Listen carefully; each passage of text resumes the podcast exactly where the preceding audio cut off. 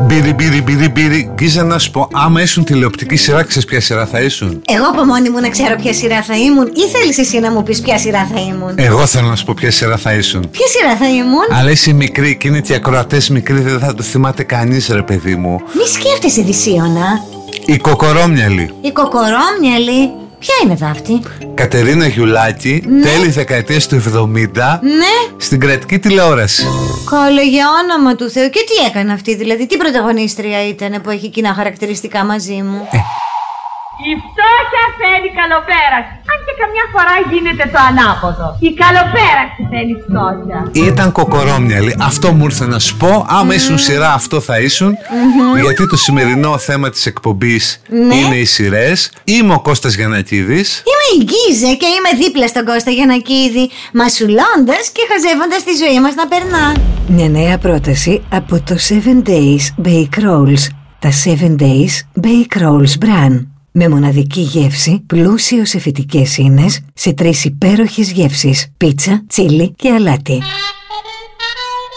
Λοιπόν, να, μια και έχουμε τα bake rolls εδώ, τι καλύτερο με τις σειρές; Να έχεις δίπλα και 4, 5, 6, 7, 8, 12 σακούλες bake rolls και να μασουλάς. Έτσι Κωστάκη, να σταματάς τον χρόνο σε παρακαλώ πάρα πολύ Με τις σειρές και τα bake rolls Αλλά εσύ Κωστάκη, αν ήσουν σειρά, ποια σειρά θα ήθελες να είσαι; Όχ, αυτό είναι πάρα πολύ δύσκολο. Νομίζω. Η τόλμη τη γοητεία θα έλεγα. Αμπά, ξέρεις τι σκέφτηκα Κωστάκη Μπα το Luna Park θα ήμουν πιο παλιά. Το Luna Park Φτηνή παραγωγή για αυτό που είσαι Ε, κάτι τέτοιο μωρέ. Έλα τώρα, τι θα ήμουν εγώ, τίποτα. Τέλος πάντων, φίλες και φίλοι, κυρίες και κύριοι που λέμε και εμείς στα ραδιόφωνα, αυτό είναι το μεγαλύτερο σε διάρκεια podcast που θα κάνουμε, διότι είναι μια υπερπαραγωγή. Έχει να κάνει με τις αγαπημένες σειρές, τις σειρές που μας σημάδεψαν, τις σειρές που μας μαρκάραν σαν άλογα στο West, Τόσο πολύ Κωστάκη τις σειρές που έχουν αποτυπωθεί πιο πολύ μέσα μας. Μμμ, Για ποιο λόγο όμως έχουν αποτυπωθεί; Αυτό είναι το ερώτημα. Σε έχει απασχολήσει. Για ποιο λόγο σου αρέσει μια σειρά και μια άλλη δεν σου κάνει καθόλου κλικ; Θα σου πω, έχω πρώτα-πρώτα μια θεωρία, Ναι, σύμφωνα με την οποία ναι. οι σειρές έχουν αντικαταστήσει πια τη λογοτεχνία. Αυτό που ήταν η λογοτεχνία πριν από 30, 40, 50 χρόνια Αχ ναι Κωστάκη στην καρδιά μου μιλάς είναι σήμερα οι σειρές. Ναι Και θα είναι και τα επόμενα 30, 40, 50 χρόνια. Τόσο δηλαδή, πολύ Ρε, εσύ, ναι, παλιά οι άνθρωποι διάβαζαν κανένα βιβλίο, πετούσαν κανένα τσιτάτο από εκεί, κάναν ανταλλαγή εμπειριών κτλ. Τώρα, Τι λένε ατάκες από, τε- από σιριάλ ναι, ή μοιράζονται σκηνές. Είναι η pop κουλτούρα η οποία έχει ανέβει πίστα, έχει ανέβει επίπεδο με τις ε, σειρές. Δηλαδή Κωστάκη μισό λεπτό να σε ρωτήσω κάτι Εσύ με τόσες σειρές που έχεις καταναλώσει Έχεις καταφέρει να αφομοιώσεις και ατάκες και σχόλια Και να θυμάσαι ποιος πρωταγωνιστής είναι σε ποια σειρά Και πότε παίχτηκε αυτή η σειρά και πότε την είδες; Στις σειρές που μου έχουν αρέσει, ναι. Το αν αποτυπώνω ατάκες και σχόλια, πρόσεξε τα αποτυπώνω νομίζω υποσυνείδητα.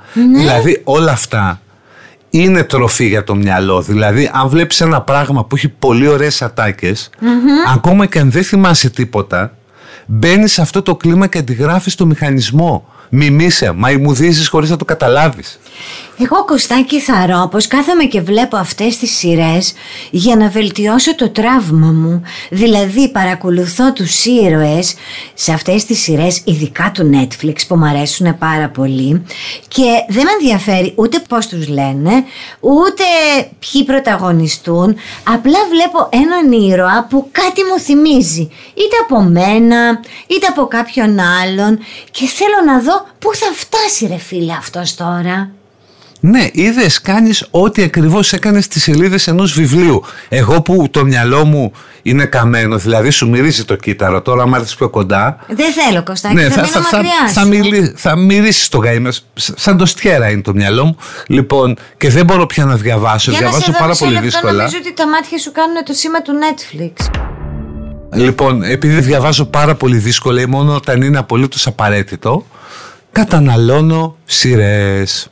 Και που λέτε, αποφασίσαμε. Για να σκοτώνεις το χρόνο. Ναι. Ναι. Για να ξεφύγεις από τον εαυτό σου Κωστάκη και τη σκέψη σου. Και για να καταναλώνω ένα πνευματικό προϊόν.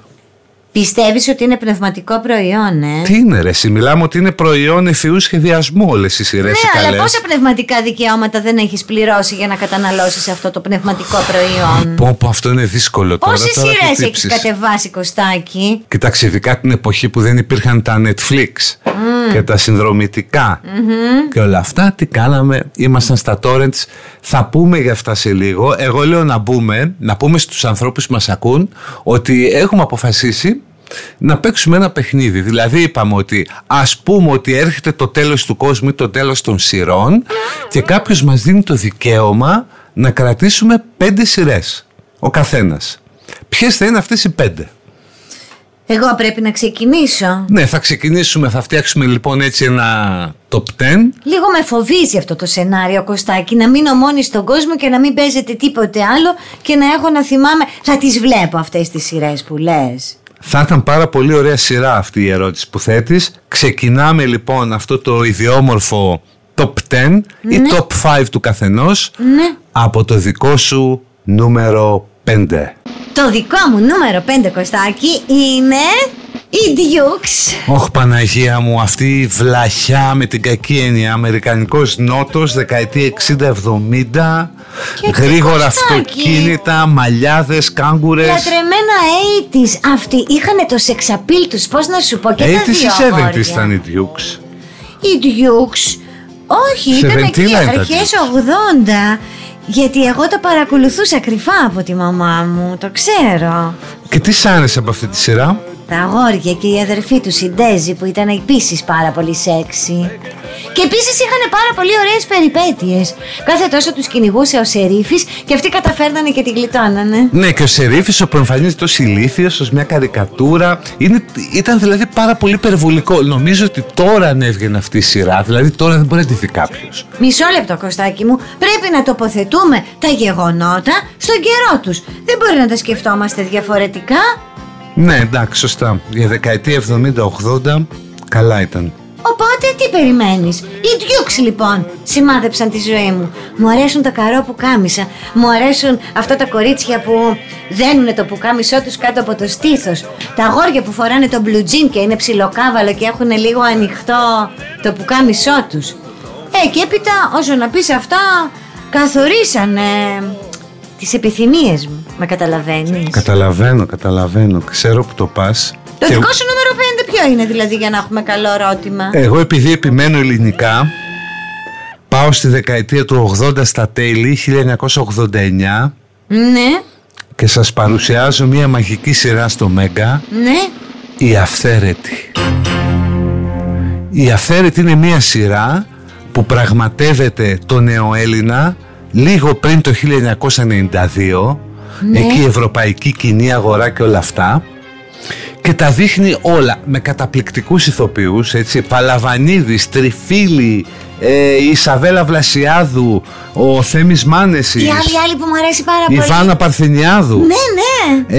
ε, μιλάμε με ένα τρομερό cast με τρομερό χιούμορ και μάλιστα παιδιά με χιούμορ που ακόμα και τώρα αν τη δείτε τη σειρά ειδικά οι νεότεροι ας πούμε ή οι άνθρωποι που δεν είχατε γεννηθεί όταν πεζόταν θα γελάσετε ακόμα και σήμερα Θέλω να πάω στον ψυχολόγο κι εγώ.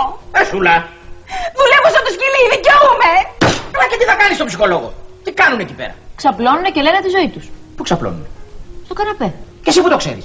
Έχεις ξαπλώσει κι εσύ; είναι μια σειρά του Βασίλη Νεμέα σε σκηνοθεσία του Νίκο Κουτελιδάκη και όλα τα σχετικά επεισόδια θα τα βρείτε στο YouTube και πάμε στο δικό σου νούμερο 4 Το νούμερο 4, το νούμερο 4. Ξέρεις τι θα βάλω; Το Όζαρκ. Ω, Ό,τι. ναι. Καλό, ευχάριστο διασκεδαστικό. Τι υπόθεση έχεις να μας την πεις; Ναι, αμέ. Για πες. Είναι ένας κύριος, καλοβαλμένος, νεαρός, οικογενειάρχης. Έχει μια σχέση με τη γυναίκα του έτσι, πώς να σου πω, ζεστή και τρυφερή. Όχι ότι δεν έχουν τα προβλήματά τους, αλλά αυτός έχει προβλήματα με τη δουλειά του. Εκεί που βγάζει τα λεφτά, ξαφνικά κάτι γίνεται και δεν τα βγάζει τα λεφτά. Και βρίσκει ένα τρόπο να κάνει μια απάτη, αλλά η απάτη δεν βγαίνει και είναι υποχρεωμένος να μεγαλώσει την απάτη και μπλέκει με κάτι πολύ μεγαλύτερους απατεώνες και βρίσκεται εκεί στα Όζαρκ και κάνει μια επιχείρηση, το πλυντήριο που ξεπλένει τα χρήματα Κωστάκη και έχει κοντά του τη Ρούθ η οποία είναι μια κοπελίτσα πάρα πολύ αξιόλογη. Νότια Αμερικάνα που μιλάει και με την προφορά. ουε, ουε, ουε. You owe me a job. What? Am I speaking Greek?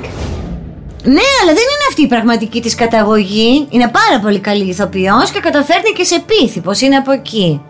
Τέλος πάντων, αυτή η σειρά μου άρεσε πάρα πολύ.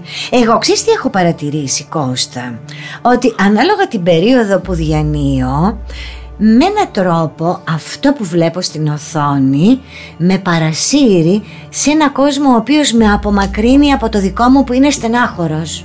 Γι' αυτό μου αρέσουν αυτές τις σειρές. Και τώρα πας στις λίμνες, ας πούμε στα Όζαρκ. Δεν ξέρω. Έχω την υποψία ότι με κινητοποιεί αυτός ο ήρωας που μοιάζει στην αρχή να είναι αντιήρωας, δηλαδή κάπως λίγος, μη έτοιμος για να κάνει το πολύ και τελικά το κάνει. Δηλαδή κάθε φορά έχει μπροστά του ένα εμπόδιο το οποίο καλείται να ξεπεράσει και να γίνει πιο κακός από ό,τι ήταν την προηγούμενη φορά. Ο Μάρτι λες, ναι. Μάρτι, Μόρτι, Μόρτι, όχι.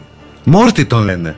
Μάρτι, Έλα ρε παιδί Μόρτι μου. που λένε. Αυτό Μάρτι Όχι, το λένε. κουκλαρέ το να ειδείς. Α, εντάξει. Ξέρεις πως ο ίδιος σκηνοθετεί κιόλας; Α, ναι, δεν το ξέρα. Επίσης έχω διαβάσει πως αυτό ήταν το imitation ε, serial αυτού που σου αρέσει πάρα πολύ. Να το πω. Του νούμερο ένα του δικού μου; Ναι. Όχι, άστο, θα το πούμε στο τέλος. Αν και όσοι με ξέρουν το ξέρουν. Και πάω στο δικό μου νούμερο 4 να πάω. Να πας Κωστάκη. Ταντάν, το δικό μου νούμερο 4 είναι το The Twilight Zone. Με φοβίζεις αθελά σου. Τι συμβαίνει εκεί; Η πρώτη σειρά βέβαια από το 1959. Παιδί που μου πε- ήσουν αγέννητος τότε. Ναι, μετά όμως τα βλέπαμε εδώ στη δημόσια τηλεόραση, Ναι. αλλά είναι τόσο κλασικά. Είναι δηλ- η πρώτη σειρά fiction ουσιαστικά στην ε, τηλεόραση. Είναι μια σειρά που περνάει κοινωνικά μηνύματα και χρησιμοποιεί την επιστημονική φαντασία ως όχημα. Ναι. Για να τα περάσει μηνύματα αξίζει για την εποχή ο πυρηνικός όλεθρος, ο ρατσισμός Αντρικά. ναι, τέτοια πράγματα είναι, τα επεισόδια είναι πολύ μικρά 25 με 30 λεπτά Α, αυτό είναι ε, χρήσιμο. Έχουν όλα το ίδιο φορμάτ. Βλέπουμε το δημιουργό, το Rob Serling που βγαίνει στην αρχή, προλογίζει και στο τέλος, αφού έχει τελειώσει η ιστορία που συνήθως έχει πάντοτε ένα κακό τέλος, βγαίνει και εξηγεί ότι ο ήρωας, ας πούμε, χάρη στην αλαζονία του, Α, χάθηκε στο Twilight Zone. In his own twisted and distorted lexicon, he calls it faith, strength, truth. But in just a moment, Peter Valmer will ply his trade on another kind of corner. A strange intersection in a shadowland called the Twilight Zone. α, έχει δηλαδή ένα ηθικό δίδαγμα στο τέλος. Πάντα. Τι λες, μπορούσες να την πεις και πρόδρομο του Black Mirror, Τι λες; που και το Black Mirror παίζει πάρα πολύ με τεχνολογία, ηθική. Δεν με κέρδισε Ε, το Black Mirror. Εμένα με κέρδισε και πάρα πολύ ενδιαφέρον. Ναι. Ε, μ, έκανε revival το The Twilight Zone ε, α- αργότερα σε επόμενες δεκαετίες. Όλα είναι άθλια, ακόμα και το τελευταίο. Εσένα σε αρέσουν εκείνα τα παιδικά δηλαδή; Τα πρώτα, τα πρώτα, ναι. Σου αρέσουν γιατί είχες το κριτήριο να σου αρέσουν ή ήσουν παιδί και σου αρέσανε όλα αυτά που σου Όχι, δίνω; ήμουν παιδί μου άρεσαν, αλλά και μεγάλος που τα είδα. Ακόμα και τώρα βάζω καμιά φορά. Ναι. Βράδυ, ρε παιδί μου, για μισή ώρα και Ναι. το βλέπω. Μα ανακαλείς τον παιδικό σου εαυτό και αισθάνεσαι πολύ όμορφα. Γι' αυτό. Ακριβώς, Δεν αυτό. σημαίνει πως η σειρά ήταν καταπληκτική. Αυτό θέλω να πω. Κοίταξε, το Rolling Stone, Ναι. το περιοδικό, στις καλύτερες σειρές όλων των εποχών, την έχει βάλει στο 7. Τι λες; Άρα κάτι λέει. Ε, εντάξει. Είναι νούμερο 7. Το δέχομαι. Αλλά πριν το 7 πάμε στο νούμερο 3 το δικό σου. Νούμερο 3, νούμερο Τουντουμ. 3. Για το νούμερο 3 θα πω τον υπότι της ασφάλτου. There's no reason for increased volume. I am scanning your interrogatives quite satisfactorily. I am the voice of Night Industry 2000's microprocessor. KITT for easy reference. A kit if you prefer. We should be close enough now. All right, let's find out. Dukes, υπότης της ασφάλτου. Έχεις ένα θέμα με αυτοκίνητα, ρε εσύ. Έχεις κανένα αποθυμένο μάδρες με Όχι, ρε, αυτοκίνητα που Κωστάκη, τρέχουν. Μ' αρέσουν τα αγόρια που έχουν αυτοκίνητα. Είναι το ίδιο πράγμα λέμε. Ναι. Μ' αρέσουν. Τι, Τι να σ' κάνω; άρεσε από τον ιππότη της ασφάλτου είναι ο Κιτ, Ναι. έτσι είναι ο Μάικλ Νάιτ. Δεν είχε προβλήματα, παιδί μου, ο Μάικλ Νάιτ. Πώς να σου πω, και όταν είχε τα Έλληνα αμέσως. Είχε μποτιλιάρισμα στην Κηφισία, πατούσε ένα κουμπί και βρισκόταν στην άλλη πλευρά. Όχι, κοιμόταν και οδηγούσε ο Κιτ, δηλαδή επικοινωνούσε με το αυτοκίνητο. Το αυτοκίνητο Ναι. έτρεχε ένα πρόγραμμα τεχνητής νοημοσύνης που ούτε τώρα δεν έχει εφευρεθεί ακόμα. Θα έπρεπε να εκτιμήσεις το γεγονός ότι σε εκείνη την ηλικία είχα τη δυνατότητα να αναγνωρίσω κάτι τόσο σημαντικό. Ε, Γιατί δεν το αναγνωρίζεις; Ε, Και είναι νομίζω ο μόνος πρωταγωνιστής Ναι. αμερικανικής σειράς Ναι. που έχει κάνει διαφήμιση για ελληνικό προϊόν Α, μαζί με ναι. το Git την Express Service. Ήτανε πια decadence, τον είχα ξεπεράσει. Ναι, αλλά είχε έρθει εδώ και καλά Αυτό δεν με ενδιαφέρει. χαλάει ο Kit και παίρνει την Express Service και του λέει ο Kit φυσικά θα έρθουν οι πιο γρήγοροι στην Ευρώπη. Τι λες; Ναι, ναι, τη θυμάμαι. Δεν θυμάμαι Όπως αυτό. θυμάμαι και τη βερσιόν στον ελληνικό σ- κινηματογράφο Ναι. σε ταινία με τον Κώστα Βουτσά όπου το αυτοκίνητο λέγεται Ψιτ Δεν μπορώ. Δηλαδή θα πεθάνω από ανία μερικές φορές που σκέφτεσαι με αυτόν τον τρόπο. Αχ, Θεέ μου, ναι, και εγώ από τρόμο. Λοιπόν, πάμε στο δικό μου νούμερο 3. Ναι. Νταντάν, 1987, Ναι. αμερικανική τηλεόραση, Ναι. παντρεμένη με παιδιά.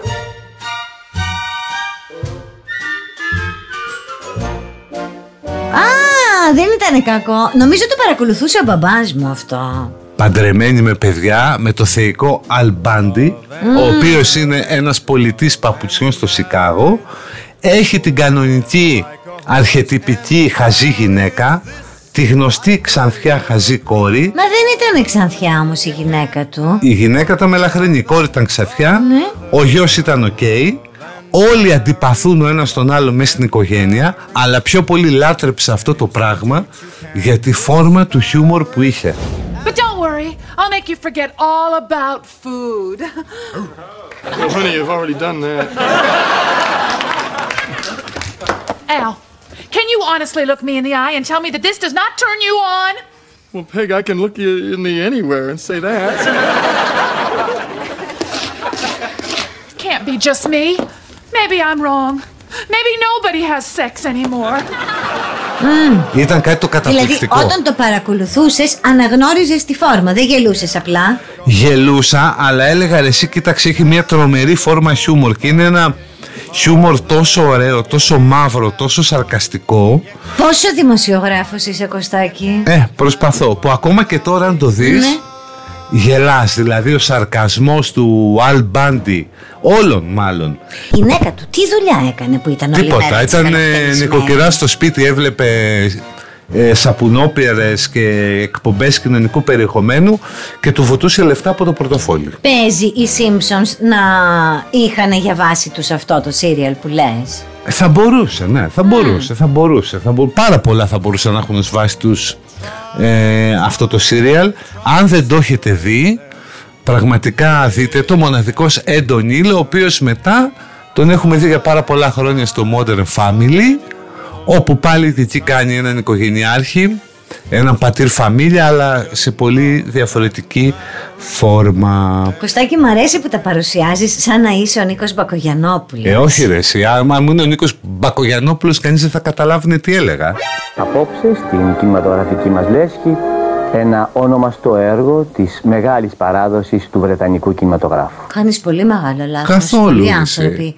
Τι λες ρε αναγνωρίζουν την εσύ; αξία του. Ρε εσύ, εγώ θυμάμαι παιδάκι, καθόμασταν με τη φουκαριέρα τη μάνα μου και βλέπαμε τηλεόραση τότε στη Θεσσαλονίκη και είχε κινηματογραφική βραδιά Ναι. και έβγαινε ο Μπακογιανόπουλος Ο Μπίλι είναι αλωτριωμένος.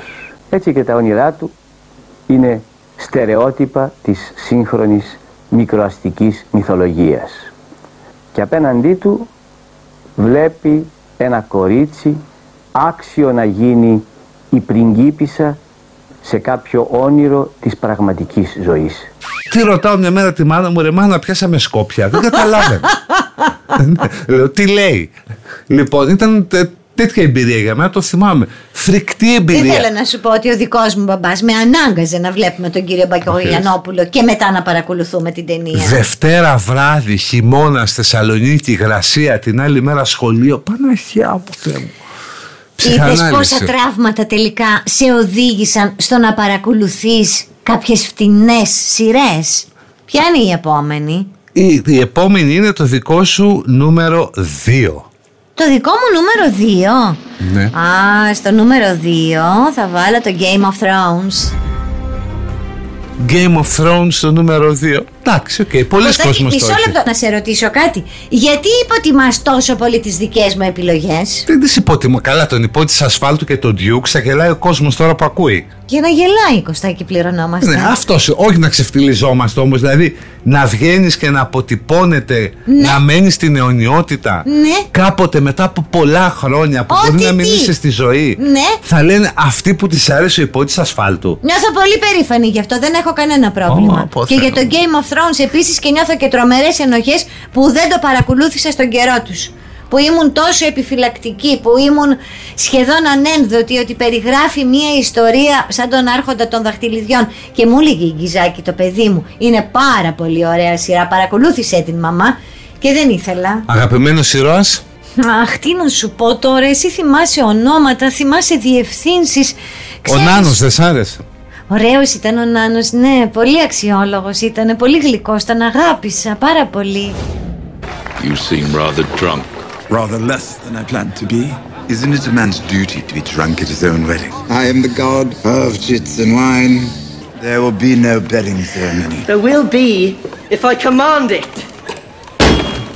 Then you'll be fucking your own bride with a wooden cock. Είχε τι πιο ωραίε ατάκε. Ναι, ήταν πάρα πολύ έξυπνος. Το τέλος σου άρεσε; Ναι, το βρήκα λογικό. Σωστό. Παρότι κατάλαβα ότι αυτοί που το παρακολουθούσαν ε, μέρα με τη μέρα, χρόνο με το χρόνο και περιμένανε τα επεισόδια είχαν πολύ μεγάλη απογοήτευση. Αλλά εγώ ευχαριστήθηκα. Βέβαια η Γκυζάκη μου εξήγησε γιατί συνέβη αυτό. Γιατί εκείνοι περιμένανε πολλά χρόνια και είχαν φτιάξει στο μυαλό τους ένα ακόμη σενάριο. Ενώ εγώ είδα τα επεισόδια back to back. Έχασα πολλές ώρες ύπνου Κωστάκη για να το παρακολουθήσω. Πολιτικά ορθό τέλος είχε. Μ, Εντάξει, ναι. Δεν ψοφάς. Δεν ψοφάω με αυτό το τέλος. Γενικώς δεν ψοφούσα με τη σειρά. Την παρακολούθησα και εγώ μαζεμένα τα είδα. Ναι. Όλα μαζί. Εντάξει, δεν συγκλονίστηκα. Μ' άρεσε. Οκ, εντυπωσιακή. Εμένα ξέρεις τι μ' αρέσει παραγωγή. περισσότερο. Που κατόπιν εορτής ανακαλύπτω ένα κόσμο που οι άλλοι τον είχαν ανακαλύψει τόσο νωρίς. Ε, ναι, αυτό Αλλά είναι το έστω ωραίο. και αργορπορημένα κάτι κερδίζω, έτσι δεν είναι; Μα εγώ δεν μπορούσα να καταλάβω γιατί έχουν αρρωστήσει όλοι με αυτό το πράγμα. Έλεγα τι είναι αυτό, τι είναι αυτό; Λέω, «Κα- θα το Γιατί δω βλέπουνε κάποια στιγμή». σειρές, ε; Όχι, γιατί βλέπαν το Game of Thrones τόσο Α. πολύ και τόσο φανατικοί και όλα αυτά. Λέω εντάξει. θα Αλλά το εσύ δω δεν και εγώ κάποια στιγμή». φανατίστηκε. Δεν φανατίστηκα. Γιατί έχεις το δικό σου νούμερο 2. Πάμε στο δικό μου νούμερο 2 το οποίο είναι μια σειρά που με έκανε να φανατιστώ είναι μια σειρά που με έκανε να θυμώσω Α, είναι μια σειρά που με έκανε να προβληματιστώ Ναι. και είναι το Lost We need to push the button. No, we don't. Did you not hear me, brother? I crashed your bloody plane. How did you manage to do that? On that day, those numbers turned to hieroglyphics. And when the last one came down, this whole place started to shake. And that screen, that screen filled up with system failure. System failure. And that number there, 92204, September the 22nd, 2004. το Lost. Το Lost λοιπόν που προβάλλεται από το 2004 μέχρι το 2010 είναι μια σειρά που βάζει πάρα πολύ κόσμο στην Ελλάδα ε, γιατί έρχεται μαζί με την ανάπτυξη του ίντερνετ στην κουλτούρα των σειρών Ναι. αρχίζει δηλαδή ο κόσμος πια να κατεβάζει torrent Το θυμάμαι αυτό που όλοι παρακολουθούν το σύριαλ και δεν μπορούν να παρακολουθήσουν τη ζωή τους Όπου συμβαίνει κάτι το παράδοξο στο Lost Ναι. το Lost τι συμβαίνει είναι ότι πέφτει μια πτήση ως Άνικ νομίζω λεγόταν η εταιρεία Ένα σε ένα αεροπλάνο νησί εννοείς. ναι, Ναι. ένα αεροπλάνο δεν υπάρχουν θύματα Ούτε ένας τίποτα και Σε νομίζω αυτή την ένας πτήση να κάτι είσαι όμως τέτοιο. Κωστάκη ε. Και σε αυτό το νησί συμβαίνουν κάποια περίεργα πράγματα Μμμ. τα οποία την τρέλα μου μέσα έξι χρόνια μετά οι απατεώνες Ναι. δεν τα απάντησαν. Δεν απάντησαν στα παράδοξα που συνέβαιναν κατά τη διάρκεια Ναι ρε της παιδί μου δεν μας είπαν τι ήταν ένας μαύρος καπνός Ναι που υπήρχε στο νησί. Δεν μας είπαν πάρα πολλά πράγματα. Μας δώσαν ένα τέλος ενώ μας έλεγαν ότι θα μας τα εξηγήσουν όλα. Μας δώσαν ένα εντελώς κουκουρούκου τέλος το οποίο δεν το αποκαλύπτω γιατί μπορεί Γιατί; κάποιος, μπορεί κάποιος να πει θα κάτσω να το δω ρε παιδί Άσε μου». μας Κωστάκη Αν παρακολουθεί εσένα θα το έχει δει ήδη Όχι δεν έχω μιλήσει Ε μίλα λοιπόν Τέλος πάντων. Πες μου πώς τελειώνει Να σκάσω είμαι αυτή τη στιγμή Πηγαίνετε το podcast αν θέλετε να δείτε το λέω σωστά για να μην ακούσετε αυτό που θα πω τώρα Ναι Τι θα Εντάξει γίνει θα το λοιπόν; πήγαν τώρα Λοιπόν στο τέλος ενώ σου λένε θα τα εξηγήσουμε όλα, Ναι. είναι νεκροί. Όλοι Έχουν- αυτοί; Ναι, έχουν πεθάνει όλοι. Όλοι αυτοί που ήταν στο αεροπλάνο και πέσανε και δεν είχε σκοτωθεί ούτε ένας τελικά είχαν σκοτωθεί όλοι; Τελικά ήταν όλοι νεκροί και συναντιούνται σε ένα μέρος όπου είναι νεκροί. Και ζουνε έτσι παράλληλα πράγματα; Κανένας δεν έχει καταλάβει. Εγώ ήθελα να κάνω μήνυση τότε στο σεναριογράφο, Έκανες; στο δημιουργό. Αν ήμουν στην Αμερική μπορεί να έκανα. Ω, ευτυχώς γλίτωσαν οι άνθρωποι που δεν βρίσκεσαι εκεί. Πάμε στο δικό σου νούμερο ένα. Ε, φυσικά Κωστάκη, το νούμερο ένα είναι ο ένας και μοναδικός Don Draper, Mad Men. Μμμ, ωραία σειρά. Α, επιτέλους, σε βρήκαμε και κάπου. Ποια είναι η καλύτερη Δεν σου πειράζει. στιγμή; Είναι όταν η Πέγγι Ναι, του λέει στον τρόνο ότι θα φύγει από την εταιρεία. όντως. It's time for me to move on. Come on. I'm serious. You're serious? It wasn't easy. Oh, I'm sure it wasn't. Well, good for you. Where are you going? Cutler, Gleason, and Shaw. Perfect. Πώς μπορείς και τα θυμάσαι όλα αυτά, όλες αυτές τις ανατριχιαστικές λεπτομέρειες; Σε- Σε θαυμάζω τόσο πολύ, Κωστάκη. Εγώ θυμάμαι μόνο το περίγραμμα, Θαρώ. Να πούμε τι ήταν η σειρά, γιατί Φυσικά. υπάρχουν άνθρωποι που δεν το ξέρουν. Γιατί Παρακαλώ, λέγεται κύριε Mad Men; Πακογιανόπουλε, ο λόγος εσάς. Γιατί λέγεται Mad Men; Γιατί; Κάτι έχει να κάνει. Αναφέρεται λοιπόν στη βιομηχανία της αμερικανικής διαφήμισης στη Νέα Υόρκη της δεκαετίας του 1960 την εποχή που οι περισσότερες διαφημιστικές εταιρείες είναι στη λεωφόρο Μάντισον οπότε από εκεί βγαίνει και το Mad Men το οποίο κάνει λογοπαίγνιο με τους τρελούς ανθρώπους άλλωστε έτσι τους έλεγαν και τότε. Και είναι αυτή η εποχή που στην Ελλάδα ήρθε γύρω στο 90, θα έλεγες. Ε, βλέπεις δηλαδή το πώς λειτουργούσαν οι αμερικανικές διαφημιστικές εταιρείες στη δεκαετία του 60 και αν έχεις πάρει λίγο μυρωδιά από την Ελλάδα κάπως έτσι λειτουργούσαν στην Ελλάδα 30 χρόνια μετά. Νομίζω όμως ότι η ουσία είναι πάλι αυτός ο ήρωας, Κωστάκη. Ο Don Draper, Αυτός και το τραύμα του. ο Jon Hamm Τζον Χαμ, που δεν έκανε τίποτα πριν από αυτό και τίποτα μετά από αυτό. Φοβάμαι ότι θα μείνει για πάντα στη συνείδησή μου ως ο Ντόν Ντρέιπερ. Καλά μετά από αυτό σου λέω τον πέτυχα να παίζει σε ένα κομικό ρόλο τον Αρχάγγελο Μιχαήλ Τι Ε, νόημα είχε. ναι, όντως, το οποίο δεν έχει καμία σχέση με τον ε, Don Draper. Ήταν σε μια σειρά στο Good Omens και ήταν, τι να σου πω, πέμπτο-έκτος ρόλος, ας πούμε. Αυτός φοβάμαι θα πάθει σαν αυτόν τον που υποδίθηκε τον Ιησού στην ταινία του Τσεφιρέλη. Ναι, τον Ισόπινα. Δεν πειράζει, έβγαλε πάρα πολλά λεφτά. Ενώ η Ελίσσα Μπεθμός Σ' αρέσει. που παίζει την Μπέγκη, τρομερή ηθοποιός, δηλαδή είναι από τις ε, όμορφες άσχημες, Μμμ. ε, έκανε το πάρα πολύ μεγάλο σουξέ με το The Handmaid's Tale που τώρα έχει βγει και η τέταρτη σεζόν του αυτή η δυστοπική αναφορά ε, στην Αμερική αυτή συνέχισε να έκανε μ, και άλλα πράγματα σπουδαία ενώ αυτός δεν έκανε κάτι Γιατί σου άρεσε αυτή η σειρά Κωστάκη; Είχε, μια, είχε ένα βάθος στους χαρακτήρες, είχε μια αναπαράσταση της εποχής πάρα πολύ πιστική, είχε βέβαια που ήταν κουραστικό πάρα πολύ τσιγάρο και αλκοόλ, Πολύ τσιγάρο, πολύ αλκοόλ. Δηλαδή ήταν σαν όλη μέρα να καπνίζαν και να πίναν. Να πίναν και να καπνίζαν. Πώς γίνεται αυτό; Ναι, είναι λίγο δηλαδή κουραστικό, αλλά τελικά είναι από τα χαρακτηριστικά της σειράς, όπου βέβαια στο τέλος, ακόμα και αυτό, το τσιγάρο αλκοόλ, με την τελευταία σκηνή, την οποία δεν θα την πούμε, Γιατί όχι, Κωστάκη; ανατρέπεται. Ρε, εσύ δεν κάνει να το πούμε. Μπορεί κάποιος να μην το έχει δει, μπορεί να το βλέπει τώρα, μπορεί να βαριέται να πάει το podcast. Βλέπουν... Καμιά φορά κάνει και λίγη ίντρικα να ξέρεις το φινάλε και να θέλεις να φτάσεις ως εκεί. Όχι, όχι, το φινάλε δεν πρόκειται να το πούμε. Ε, Να πούμε όμως ότι ο Ντόν Ντρέιπερ κάνει κάτι που κανείς ίσως δεν φαντάζεται ή μπορεί αυτό που κάνει τελικά να είναι και πάρα πολύ λογικό για τη διαδρομή του; Ναι, και είναι επίσης νομίζω και η μοναδική σειρά που το τέλος της είναι ουσιαστικά μια διαφήμιση Μμμ. ενός προϊόντος. Ναι. Λοιπόν, Καλό αυτό προϊόν, νομίζω, ναι, αυτό είναι καλό hint ε, για όποιον δεν το έχει δει και για να μας πάει στο δικό μου νούμερο ένα Θες να μιλήσεις γι' αυτό, το ξέρω. δεν θα πω Χρόνια πολλά μιλάς γι' αυτό. γιατί μιλάω συνέχεια. Ναι, γιατί Ε, μιλάς συνέχεια γι' αυτό. Να πω για ποιο; Ναι. Είναι το Breaking Bad. και από δίπλα το Better Call Saul, τα αδελφάκι του. Νταντάν. Γιατί μιλάω συνέχεια για το Breaking Bad; Γιατί έχω ρούχα Breaking Bad; Ναι. Γιατί έχω αφήσει Breaking Bad; Γιατί Υπάρχει θέλω... ερωτηματικός σε αυτές τις φράσεις που βάζεις τη μία Όχι. πίσω από την άλλη; Γιατί θέλω να πάω στο Νέο Μεξικό, εκεί που γυρίστηκε το Breaking Bad και γυρίζεται το Better Call Saul. Δεν ξέρω, μου την έχει βαρέσει. Θεωρώ ότι είναι η καλύτερη σειρά στην ιστορία της τηλεόρασης. Έχεις ταυτιστεί με αυτόν τον καθηγητάκο που έγινε μετά μεγάλο μούτρο. Ο Walter White, ένας καθηγητής χημείας στο Νιου Μέξικο, 50 ετών, μαθαίνει ότι έχει καρκίνο στο πνεύμονα και αποφασίζει με τη συνεργασία ενός παλαιού μαθητή του να παρασκευάσει κρυσταλλική μεθ, crystal meth, προκειμένου να βγάλει κάποια χρήματα ώστε να εξασφαλίσει την οικογένειά του. Μέσα στις Τι γίνεται μετά, πώς τρυπάρει δηλαδή, δεν τα βγάζει τα χρήματα αυτά; τα βγάζει, αλλά μετά βλέπουμε αυτό που λέμε τη βουλημία του ανθρώπου, το πώς το κακό σε τραβάει, σου ασκεί μια να σε καταμάχητη ρωτήσω έλξη, Αυτό γιατί έχω ξεκινήσει να το βλέπω και μετά το παράτησα. την τρόπη. Ναι.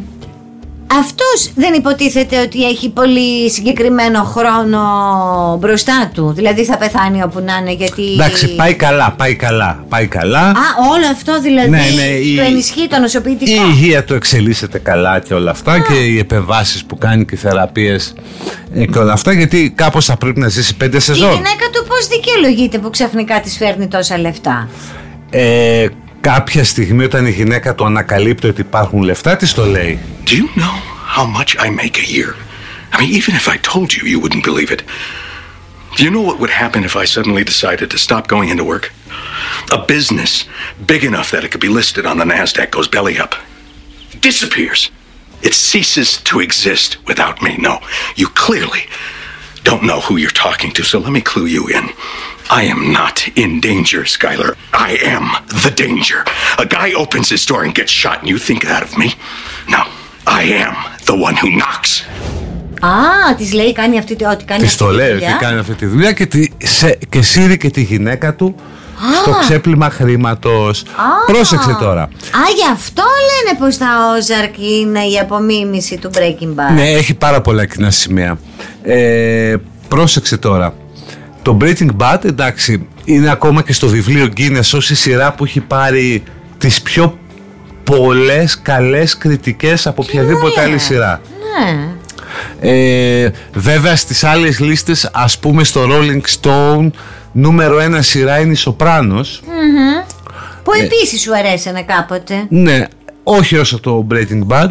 Νούμερο 2 είναι το The Wire, το οποίο αυτή είναι η μεγάλη μου αμαρτία. Παιδιά δεν μου άρεσε καθόλου.